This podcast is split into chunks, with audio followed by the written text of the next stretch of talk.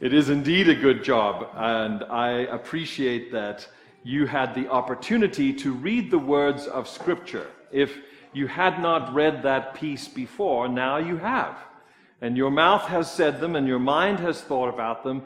And I'm hoping that you can picture in your mind this group that has just been rescued from the, the, the clutches of the Egyptian empire. Now, in times past, I've, I've shown a bit of the most recent movie that is out there concerning the Exodus, and I think that it does a good job of giving you the idea of the immensity of what went on. But from that moment on, they move into the desert, and there they are in front of Mount Sinai. Please know, please know that, that this was an incredible, incredible moment of people who had been in slavery for 430 years. So they had not been in church. They had not been in a regular relationship with God. They had been in slavery. And so, please, in what we talk about today, just understand that this is the context in which we think about being called a holy nation. God is arbitrarily choosing a people. There is no reason except that he is now honoring the promise that he made to their forefathers. So if you know your history and maybe a promise that God made to your grandfather, you know what I'm talking about. But you see, God comes first to Abraham's father, Terah, and then to Abraham himself and says, I will make you into a great nation. Jesus later on says, Paul later on says, that the world is blessed by the people of God. Why are they saying this? They're saying this because God said it. He said, I choose you. I choose you.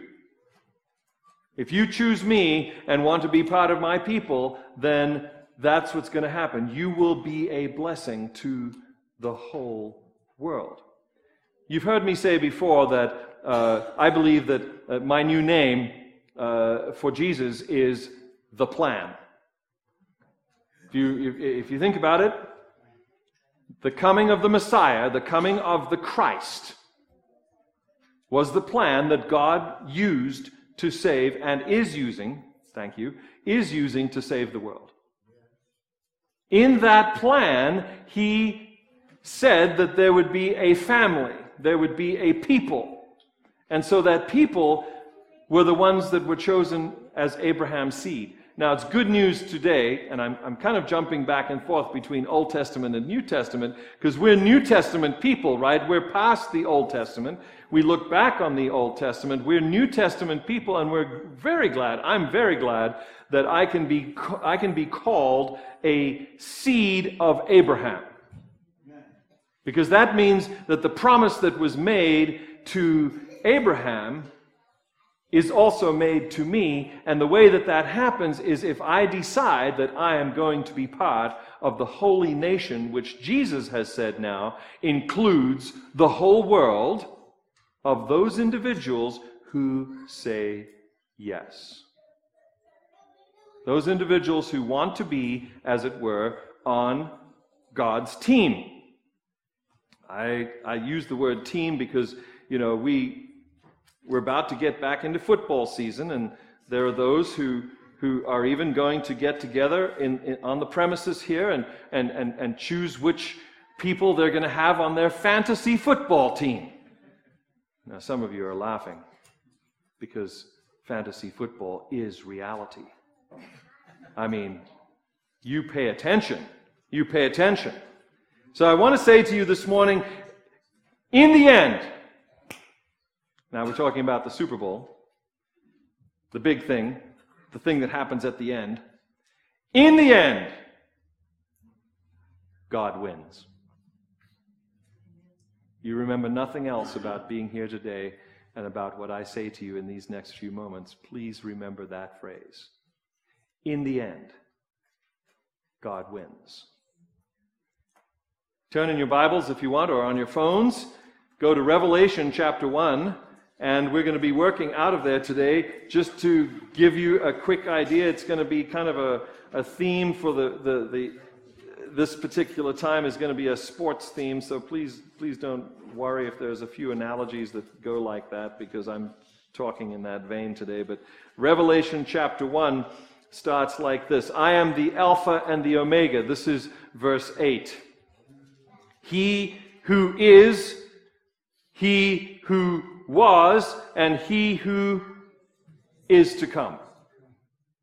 That is the name that God gives himself.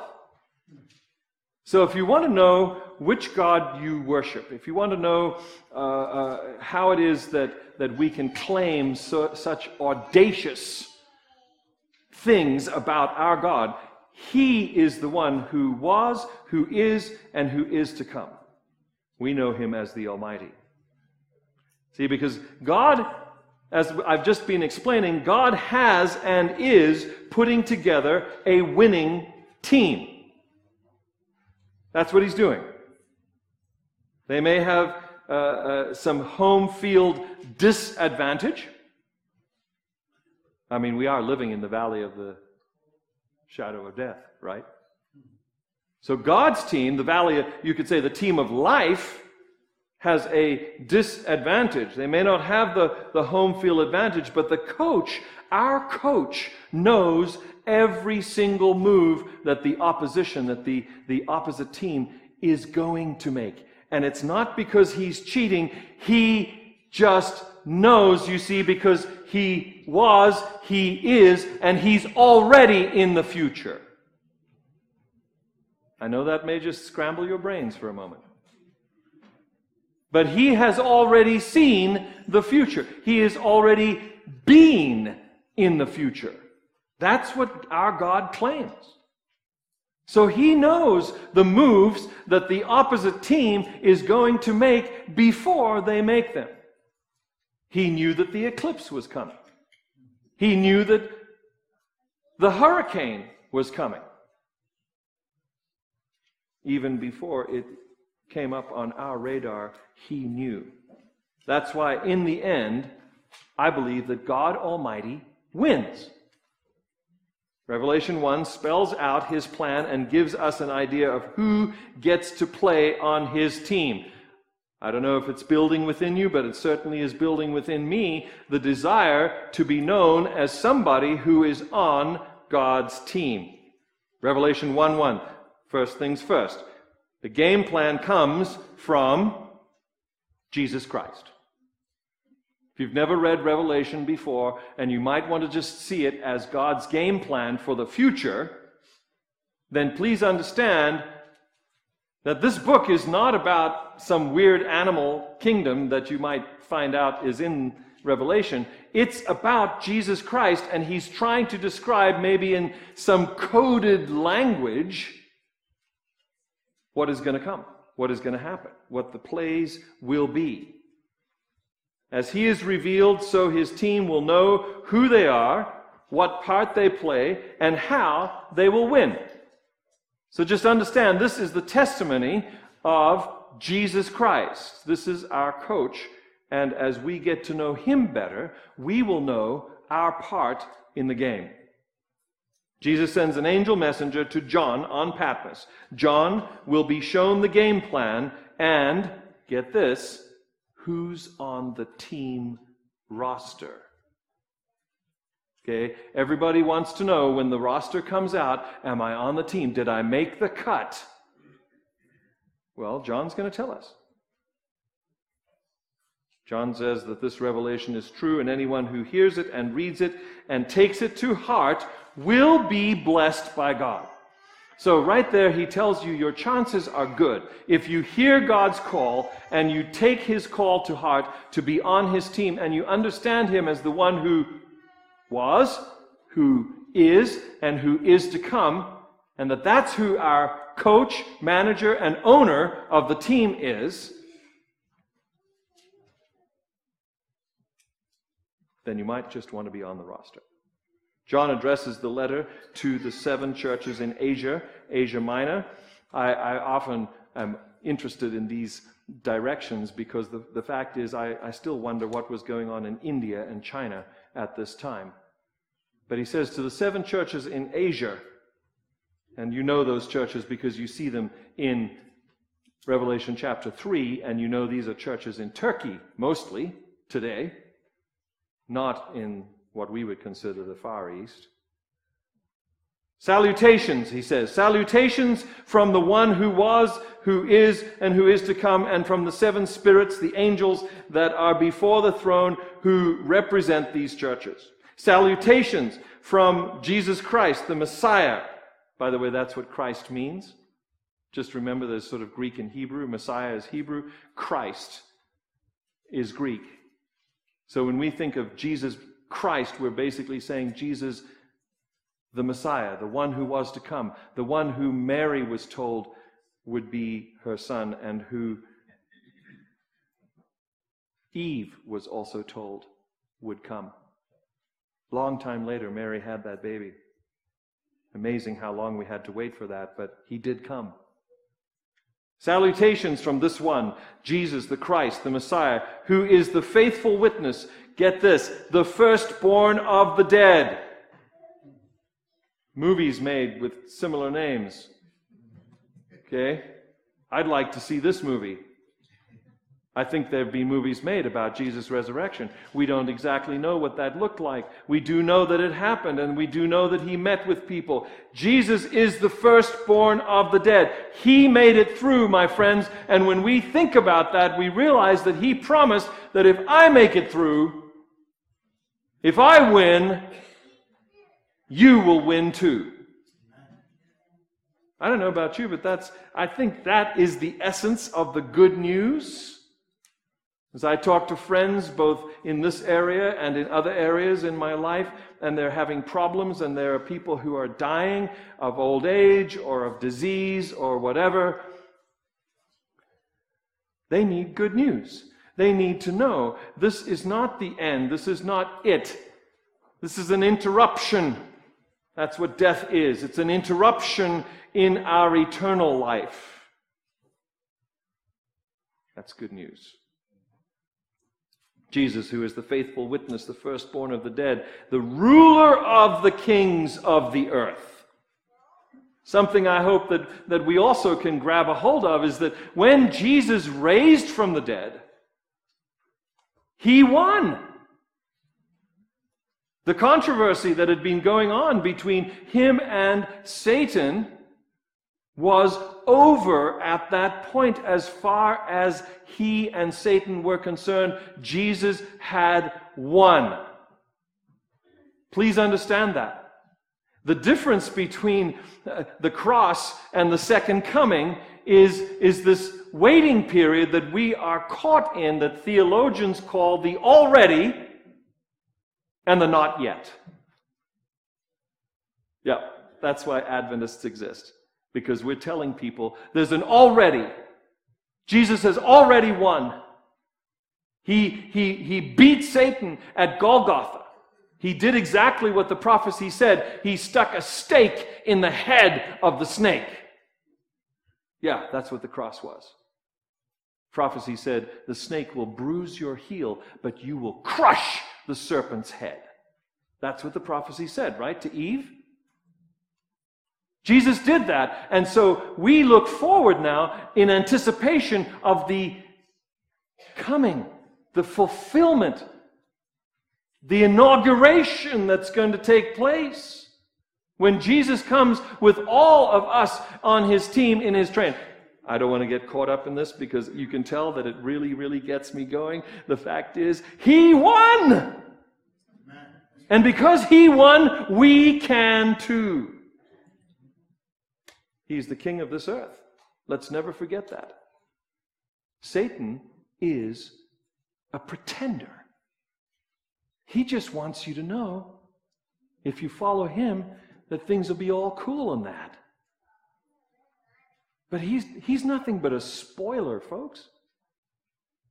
He knows where he's going. We just read that he knows that his time is short.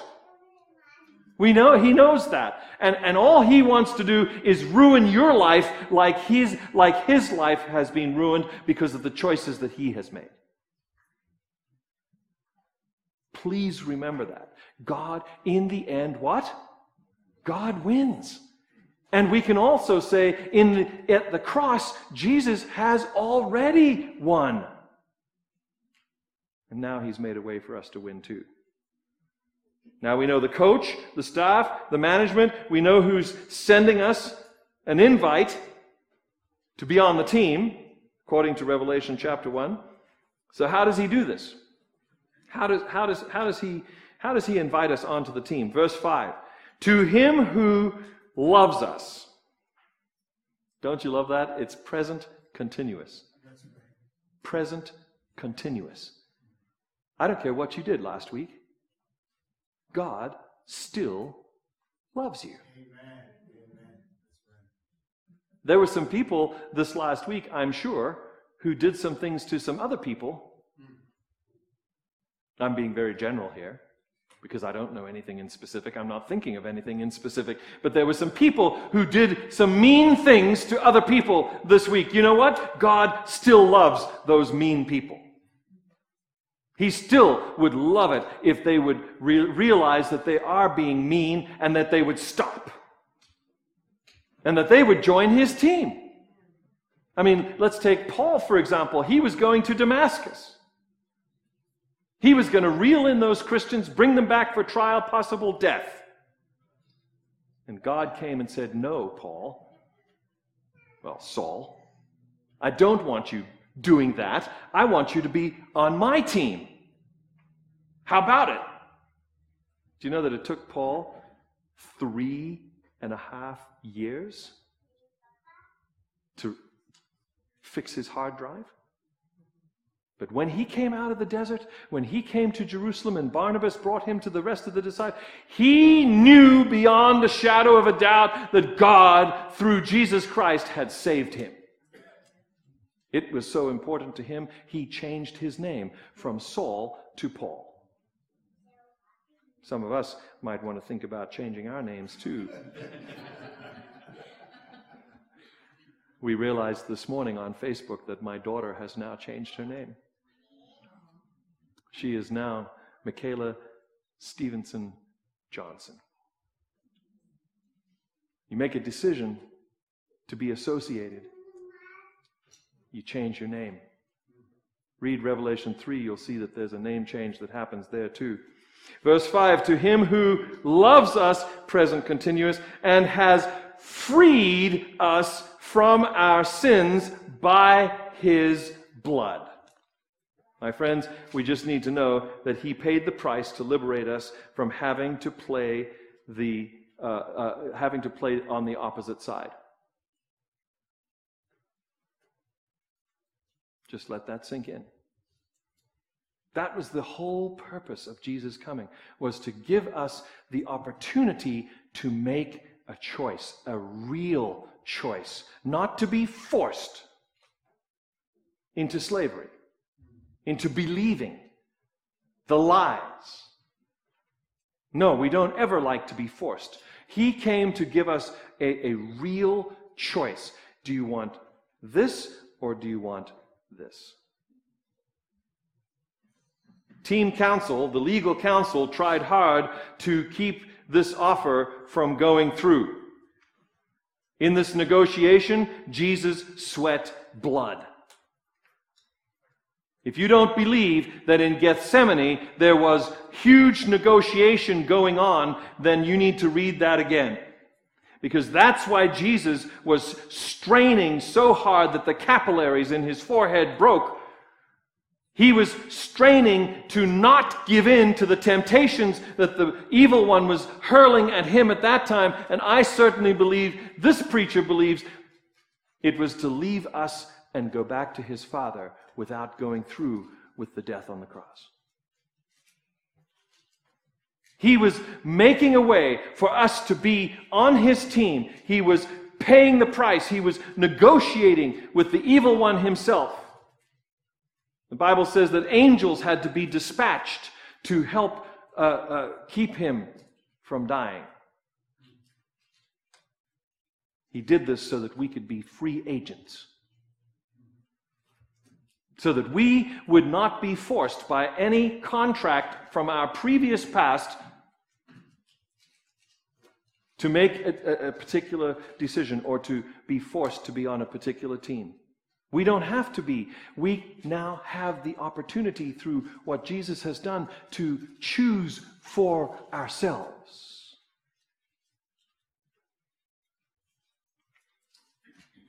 He would pay the price with his blood.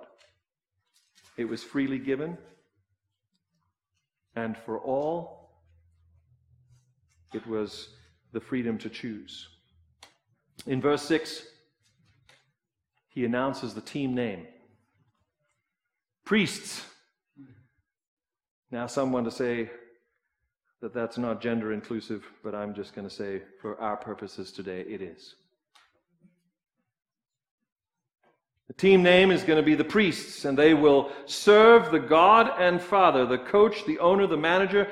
They will be a team and they will win because, say it with me, in the end, God wins in the end, God wins.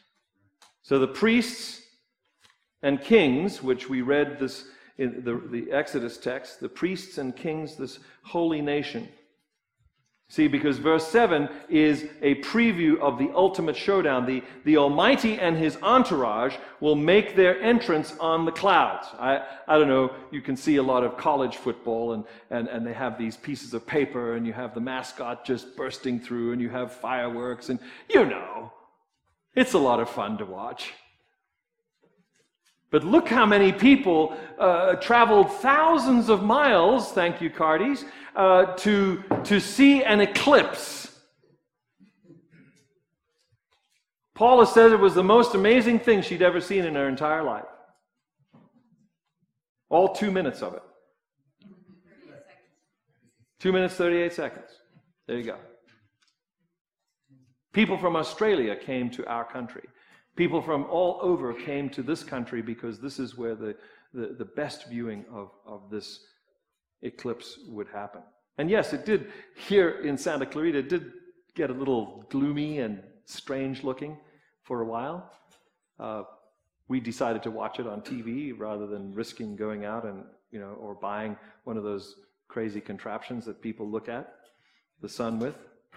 Uh, although some of us Uh, were very ingenious and made special lenses for our cameras so that our cameras could take pictures. Very cool. Every eye will see this spectacle, even those. It's Ellen White who tells us about a special resurrection. Even those who pierced him, i.e., the opposing team. When, when Jesus and his team make their entrance into the arena for the final, final showdown, it will be on the clouds of heaven, and every eye will see. Now, we've tried in the various stadiums around this country to make sure that it, there's not a bad seat in the house. You can sit anywhere in these stadiums and you can see huge big screens, and, and, and, and nobody misses a thing because it's all on the screen.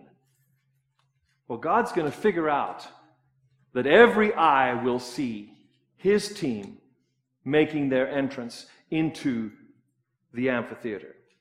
Amid shouts of victory from the, the, priests, the team that he comes with, there will be booing and moaning from the opposing team. Booing because they hate them, moaning because they wish they were them. Yes, yes, all this happens, and even in fantasy football. Oh man, I wish I had that guy on my team. I'd be doing so much better. Moan, moan, moan, moan. They know that they are lost and that they have lost. They, they had their chance to be on the priest's team, to be part of the holy nation. But they chose an earthbound team. They chose the opposition. And in that, in that face off, God Almighty announces himself again to all of these people, every person on planet Earth, he announces himself as what? The one who was, the one who is, and the one who is to come. Every knee shall bow, and every tongue confess. Yep, they take a knee. Just like our modern day gladiators, they, they take a knee. Everybody does. But this time, it is to the coach, the manager, and the owner of the team called the priests. It was always me, he says. It was always me. It, it, it's me now, it was me, and it will always be me. I am Almighty God and Father, creator of the universe, owner, manager, coach of the priests and kings team. Remember, in the end, I'm going to win. So, if you can imagine even this tiny smidgen of what John has just told us, maybe because of the fact that you saw the eclipse or the Super Bowl, then you can imagine the agony, the agony of being on the team that comes against the priests. But today we all have another chance. I think, like, like every day when we wake up, I, I walked past some of my friends in my neighborhood and uh, I greeted them and, and I said, it, It's a great day. And she said, Yes, it's a great day to be above ground. yeah. So, a recognition that, that if you're above ground, if you're in the hearing of my voice today, it's a great day. And it's a day when you also have that choice. Because when you go below ground, your time of choosing is done. Today we can choose to be on God's team. Today we can choose to be part of the priests and kings team. Today we can choose to be part of the holy nation. We can say yes to the Father. We can say yes to the coaching Holy Spirit. We can say yes to following His playbook. We can, we, we, we, can, we can live life here in the valley of the shadow of death and be on His team. So let us pray a prayer of supplication today, prayer of acceptance a prayer of willing obedience, a prayer for a place on God's team. Now, today we, we already had prayer for our leaders, who you saw the posting of those leaders last week. I just want to say that as pastor, I'm thankful that there are people who have said yes to leading out in the various functions of this congregation. I'm thankful because that's what we need. I, I want you to know it's not for my glory, though. Uh, maybe I've had enough time in ministry to know that this is not about me. Those of you who said yes, you said yes to God. And you said yes to a function in a particular organization. But I want to extend that to everyone that's listening to me right now. God is asking all of us to be on his team. And he's asking all of us to, to give him the opportunity to lead and guide us in our work, in our play, in our families, in our extended society. And through us, he will do his will in other people's lives. Now, I just want you to know that I, I am not one of those individuals who believes that if we don't do it, God's not going to be able to do it. See, because my Bible shows me that God always wins. It also shows me that it didn't necessarily take his people to do it. So, why be on God's team? I'll tell you why because you get to stand next to God while He is winning. And you know what that makes you? A winner! Chicken dinner! So if you want to be a winner today, stand next to God. Amen.